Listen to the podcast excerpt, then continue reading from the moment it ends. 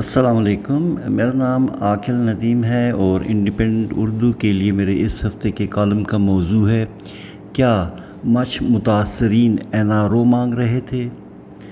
کہتے ہیں ریاست ماں جیسی ہوتی ہے اور اپنے بچوں کی حفاظت کے لیے جان تک لڑا دیتی ہے، ان کی خوشی اور غم میں برابر کی شریک ہوتی ہے، لیکن مچھ میں قتل کیے جانے والوں کی لاشیں سات دن تک حکومت کے سربراہ کا کوئٹہ کی ٹھٹرتی ہوئی سردی اور منفی درجہ حرارت میں کھلے آسمان کے نیچے انتظار کرتی رہیں۔ حکومت کے سربراہ نے ان لاشوں کے ورثاء سے ملنے سے انکار کیا اور انہیں بلیک میلر تک کہا، بعد میں وضاحتیں بے معنی ہی رہیں۔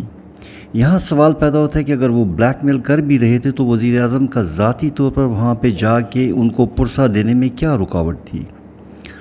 عوام کو بتانے کی ضرورت ہے کہ لواحقین ان سے سوائے انہیں ملنے اور کس چیز کی طلب کر رہے تھے۔ کیا لواحقین این آر او مانگ رہے تھے جس کی وجہ سے وزیر اعظم اپنے غیر منطقی اور غیر انسانی موقف پر ڈٹ گئے تھے؟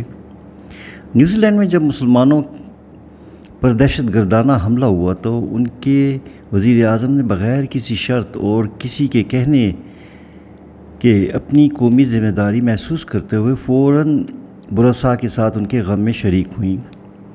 ہر ایک کو، چاہے وہ عرب مسلمان تھا یا پاکستانی، سبھی کو گلے لگا کر تسلی دی۔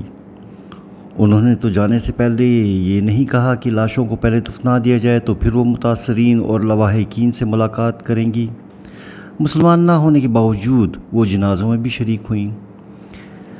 ہمارے وزیر اعظم کو اپنے طرز حکمرانی اور طرز گفتگو پر جو حساسیت سے عاری نظر آتا ہے، سنجیدہ نظر ثانی کرنے کی ضرورت ہے۔ وہ ہر وقت ریاست مدینہ کی باتیں تو کرتے ہیں، مگر کیا ریاست مدینہ میں خلیفہ اس طرح کا رویہ اپنی عوام اور خاص طور پر ظلم کی شکار ایک برادری کے ساتھ روا رکھ سکتے تھے؟ انہیں اپنی جارحانہ انداز حکمرانی سے باہر نکلنے کی ضرورت ہے اور ہر شخص کو اور ہر معاملے کو حزب اختلاف کی سازش نہیں سمجھنا چاہیے۔ اس المیے میں ہمارے لیے بہت سارے سبق ہیں۔ ہمیں حکومتی رویے اور اس کی مذہبی معاملات میں دخل اندازی کی پالیسی پالیسی پر غور و فکر کرنے کی ضرورت ہے۔ تقریباً پچھلے بارہ برسوں میں دو ہزار سے زیادہ ہزارہ پاکستانی فرقہ وارانہ دہشت گردی کا شکار ہو چکے ہیں۔ اسی کی دہائی سے پہلے پاکستان میں مذہبی ہم آہنگی کی ایسی بری حالت نہ تھی۔ عامر ضیاء الحق کے دور میں ان کے اقتدار کو دوام بخشنے کے لیے ریاست کی سطح پر مذہب کا استعمال شروع ہوا اور ریاست کی سرپرستی میں لوگوں کے مذہبی جذبات کو ابھارتے ہوئے انہیں اغوان جہاد کے لیے بھی استعمال کیا گیا۔ اسی وقت ایرانی انقلاب نے بھی مذہب کو ریاست کی پالیسی کے طور پر استعمال کرنا شروع کیا۔ اب یہ کوئی ڈھکی چھپی بات نہیں کہ پاکستان میں مذہبی معاملات میں ریاستی مداخلت اور کچھ مکاتب فکر کی ریاستی سرپرستی نے ان گروہوں میں جارحیت اور دوسرے مکاتب فکر اور مذاہب کے لیے عدم رواداری کے جذبے کو مضبوط کیا۔ مذہبی انتہا پسندی میں اس حد تک اضافہ کیا گیا کہ مختلف مکتب فکر کو کافر کہنے سے اور قابل قتل کہنے سے بھی گریز نہیں کیا گیا۔ ریاست کی دانستہ نظر اندازی اور کچھ مسلمان ممالک کی سرمایہ نے اس تقسیم اور نفرت کو اور ہوا دی۔ اس ریاستی سرپرستی اور انتہا پسندوں کی کارروائیوں سے صرف نظر صرف نظر کرنے کی وجہ سے فرقوں کی بنیادوں پر انتہا پسند تنظیمیں قائم ہوئیں اور ایک نہ ختم ہونے والا خونی سلسلہ شروع ہوا جو اب تک باقاعدگی سے کسی نہ کسی صورت میں ظاہر ہوتا ہے۔ ہزارہ برادری پر تین جنوری کا حملہ اس المناک سلسلے کی ایک کڑی ہے۔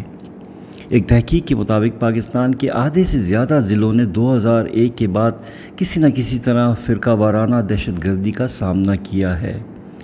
یہ مسلسل جاری مذہبی انتہا پسندی ہمیں اندر سے کھوکھلا کر رہی ہے، اور صرف یہ کہہ کر اپنی ذمہ داریوں سے فارغ ہو جانا کہ یہ سب کچھ بھارت کر رہا ہے کافی نہیں۔ ہمیں دوسروں پر اپنی ہر ناکامی کا ملبہ ڈالنے کی روایت کو ترک کرنا پڑے گا اور ان مسائل پر سنجیدگی اور غیر جانبدارانہ طریقے سے غور و خوض کرتے ہوئے انہیں حل کرنا ہوگا۔ ہماری ریاست کے اداروں کو پہلے قدم کے طور پر تمام مذہبی اور غیر مذہبی انتہا پسند تنظیموں سے کسی قسم کے بھی روابط منقطع کرنے ہوں گے، اور اگر کچھ اہلکار انفرادی طور پر ان رابطوں میں ہیں تو ان رابطوں کو یا کسی قسم کی مدد کا سلسلہ فوراً ختم کرنا ہوگا۔ انتہا پسندوں کے بارے میں معلومات حاصل کرنے کے لیے اداروں کا اپنا طریقہ کار جاری رکھنا چاہیے، لیکن کسی قسم کی ریاستی مدد یا دوستانہ رابطوں کا مکمل خاتمہ ضروری ہے۔ اس کے ساتھ ساتھ ان انتہا پسندوں اور تنظیموں کے خلاف اقدامات میں ایسی تیزی آنی چاہیے جیسے حزب اختلاف کے رہنماؤں کے خلاف نیب پھرتیاں دکھا رہی ہے۔ انتہا پسند تنظیموں کے خلاف فوراً جامع قانون سازی کی بھی ضرورت ہے۔ اس میں حکومت کو قیادتی کردار ادا کرتے ہوئے ایسے اقدامات تجویز کرنے چاہئیں جن سے انتہا پسندوں انتہا پسندی کی روش اور اس کو پروان چڑھانے والوں کے خلاف سخت تادیبی کارروائی کی جا سکے۔ ایسے قوانین میں ریاستی اہلکاروں کے خلاف بھی اقدامات شامل ہونے چاہئیں جو خفیہ طور پر یا اپنے ذاتی ایجنڈے کی بنیاد پر ان انتہا پسند گروہوں کی مدد کرتے ہیں یا انہیں اپنے مقاصد کے لیے استعمال کرتے ہیں۔ فرقہ وارانہ تنظیموں کی بیرونی امداد پر مکمل پابندی ہونی چاہیے، اور جو ممالک اس طرح کی مدد کرتے ہیں وہاں سے رقومات کی ترسیل کی سخت نگرانی کرنے کی ضرورت ہے۔ اس کے ساتھ ساتھ ہمیں اپنے تعلیمی نصاب سے بھی انتہا پسندی کو فروغ دینے والے مواد کو فوراً ہٹانا چاہیے۔ پاکستان کی بقا کے لیے ضروری ہے کہ یہاں پر بین المذاہب رواداری اور فرقوں کے درمیان پرامن بقائے بہمی کو فروغ دیا جائے۔ شکریہ، خدا حافظ۔